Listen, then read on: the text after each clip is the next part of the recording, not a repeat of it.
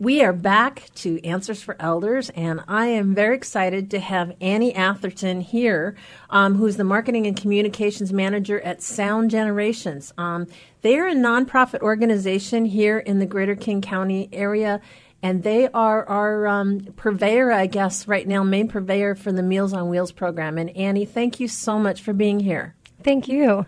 I, Annie, I know that we've been um, working together for quite some time, and I know that there's a lot of information right now circulating like crazy on social media and the news about Meals on Wheels and different types of community programs with the new budget cuts that are out there. And so I really was hoping that we would have an opportunity to just visit about yes, we know what is happening on a national level, but what's happening here in Seattle? Yeah, thank you. I appreciate that. I it's true there is a lot coming out in the news, some of it accurate, some of it not. And a lot of people are very very upset uh, justifiably about the threat to programs that hurt seniors in this country. Um, and the fact is, you know, it's very early stages for this proposal. So, in terms Right. of how we here in King County will be affected, it is hard to say. But to give people a little bit of context about our local Meals on Wheels program. So, Sound Generations is an organization serving older adults as well as adults with disabilities and those who care for them throughout King County. Meals on Wheels is one of our largest programs. It's been around for many, many years. Right. We deliver more than 400,000 meals a year uh, with the help of hundreds of volunteers. And that's just here in Seattle, That's in King County. in King County. Yeah. 400,000 meals. Yes. Wow. Yeah, yeah, and we and we wouldn't be able to do that without a fleet of volunteers as well. So we have staff drivers and we have volunteer drivers, and you know it's a really trusted program. It's a really vital program. A huge number of the people who receive this service are homebound. They cannot leave their homes because they have a chronic illness or a disability, Right. um, and many live on very low incomes. So this program is really a lifeline to more Right. than just food, but somebody to come in and check on them, somebody to make sure that they're okay. You know, and I've heard so often, Annie, that in many cases with seniors that are isolated, their only link to the outside world is that volunteer that shows up with their meals, you know, a couple days a week or whatever that is. Um, you know, I'm sure that happens all over the place here. That's absolutely right. I mean, it's it's unfortunate, but many people do not have family nearby to help them um, or anyone to regularly check. Just last week, we had actually a um, somebody from the downtown area call us to thank us because a driver had showed up at his residence and found that a uh, resident there was had fallen. And for hours she'd just been there. And he was the the delivery driver was the person who noticed this and then contacted a social worker got help for this person. Uh, but that happens all the time. Wow. um, so yes it's very important in, in many more ways than just providing Sure. a meal. Sure, and and you know, that people there's there's a lot of buzz in the news that oh, it's been great because there's a lot of donations going into Meals on Wheels now that they find out that we're going to lose it. But how does that really affect um, our local Meals on Wheels? Yeah, that's a great question. Uh, there is confusion. So, we at Sound Generations are a part of Meals on Wheels America um, in terms of advocacy and resources, research that they provide. But in terms of funding, we are a local organization. We are Right. independently operated. Um, so, donations um, intended to serve people here in King County. Um, would need to be directed towards lo- Towards to our local generations. that, yeah, that's right. um, yes, and it, it all goes directly back to the community. Right. So, you know, we Now, Sound Generations used to be called Senior Services. um, That's right. And then you made a name change. When did that happen? yeah, that happened a little over a year ago. It is now our 50th anniversary. We've been an, in King County here for 50 years, so we're very proud to be still operating and going strong. But we do have a new name. However, all of the programs are essentially the same. The same. And Yeah. when you say all of the programs, tell me a little bit about some of the programs that you offer for seniors. Yeah, so some of our programs, like Meals on Wheels, are directly to help people who are homebound. Um, there's that one. We have a volunteer transportation program, so that connects people who need rides to the doctor or the dentist or other appointments with a volunteer driver. We have a Hyde shuttle program that serves a similar function. Um, we have a community dining program for those who are able to leave their homes and they can get out to senior centers and sites and be in a social environment, but still have a very affordable, nutritious meal. And you said senior centers. You even mm-hmm. operate some senior centers here. Yes, that's right. We have um, seven community partner sites um, throughout King County, um, and they run a lot of the programs that we operate too. In addition to the ones I mentioned, there's a health and fitness. Um, there is social work provided. We have a minor home repair program, and then one that is lesser known is we have a free information and assistance hotline that people can call um, at any time for to get connected to resources. And people are encouraged to call that if they are older or not. Uh, people of all ages can wow. call for their parents or grandparents, and, and many often do. Um, we would love to put that number um, on the you know on our website. But do you have that number handy? I bet you're looking it up right now. Uh, yep. yeah, yeah. So um, one resource is that you anyone who needs help can go to our website at any time. That is soundgenerations.org, S O U N D G E N E R A T I O N S dot org.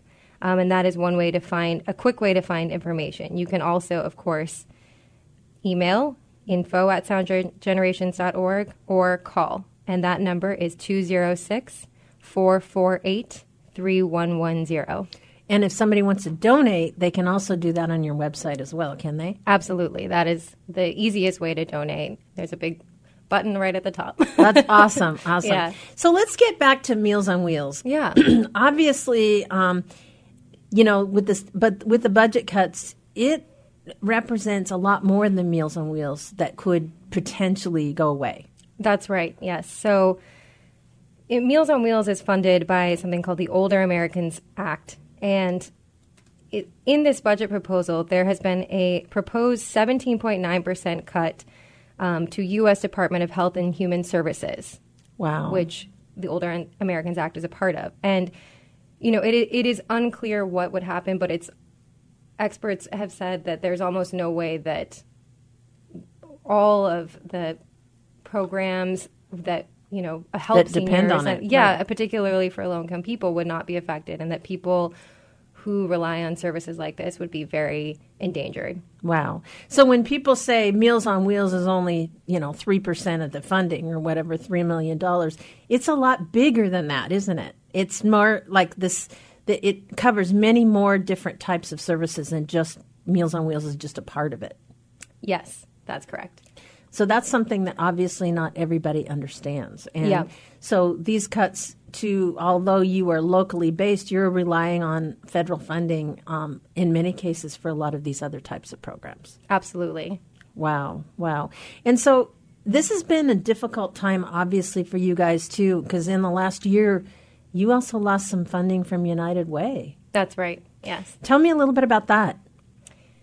Yes, so several years ago, um, United Way um, which had been a very long time funder of our organization, uh, decided to revisit its priorities and unfortunately came to the conclusion that it would cut um, funding for all senior programs. So that is not just Sound Generations, that is many other organizations right. that were affected. And in total, um, it amounted to about 800,000 lost over several years. My gosh. Um, yeah, so, you know, it has been a big adjustment. Um, and and a challenge. Yeah. So yeah. you're serving 400,000 um, meals. How are you getting funding right now?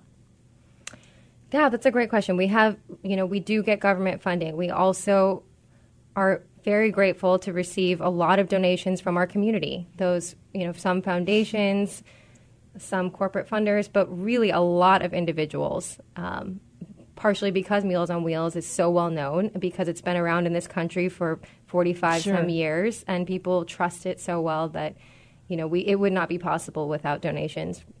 I, I can't even imagine. So obviously, this is a a really important initiative in our community, and if we don't have services like this, um, I can't imagine what could happen to our seniors. It's it's just overwhelming to me. It is. It's it is very scary to think about what would happen were we to not have programs like mm-hmm. this. Um, and you know, you you talk about 400,000 meals. I'm mm-hmm. just curious. It, every single meal has to be down to you know how much does each meal cost? You have people that are cooking the meal. You have different people that are putting it all together. Excuse me. We also, I know that I've had some um, feedback. Many of our Seahawk legends have actually gone in the vans and ridden with your volunteers, and they share stories of you know just the dedication of the staff. Most most importantly, that they have with these uh, seniors that are on their route. I mean, some of them have been there for years. It's my understanding. Yes, yeah, that's that's absolutely right, and that is we're so glad that the Seahawks had the chance to do that. I know we've worked. Suzanne and I have worked together on uh, the 12 Days of Goodness campaign during the holidays for several years, and it gives Seahawks, Seahawks alum an opportunity to go visit with some of these folks. Yeah. Um, but that, that's absolutely right. The the delivery drivers, um, many have, have been doing it for many years, and they're Amazing. very dedicated to the program. Amazing. So if someone here in the community could help, you say you have an opportunity for volunteers. Yeah. What would they do to volunteer? What are the opportunities? Yeah, so we you know we do have volunteers work as delivery drivers. Um, that's always something that people can look into. It's kind of a by needed basis depending on mm-hmm. location. Uh, but there's a lot of other ways. You can volunteer at a senior center, one of our community partner sites. You can help out with the community dining program I mentioned earlier um, checking people in, serving the food. It can mm-hmm. be a mm-hmm. really rewarding way to also be part of a community. Uh, many many of our volunteers are seniors themselves, and Great. it gives people a way to, you know, stay involved. And sure. Well, Annie, I'm so glad you came and to clear kind of the little bit of the confusion. and we hope too that we can, as a community, can continue to support the wonderful work you do. Thank you for coming in. Thank you so much. Hi, I'm Lori La Bey, and I wanted to tell you about Alzheimer's Speaks, which is another great podcast. You see, my own mother lived with dementia for 30 years, and I felt lost. Did you know every three seconds someone in the world is being diagnosed with dementia? Odds are it's going to hit your families too. We want to help you connect to services, products, tools, research, and stories so you can be prepared.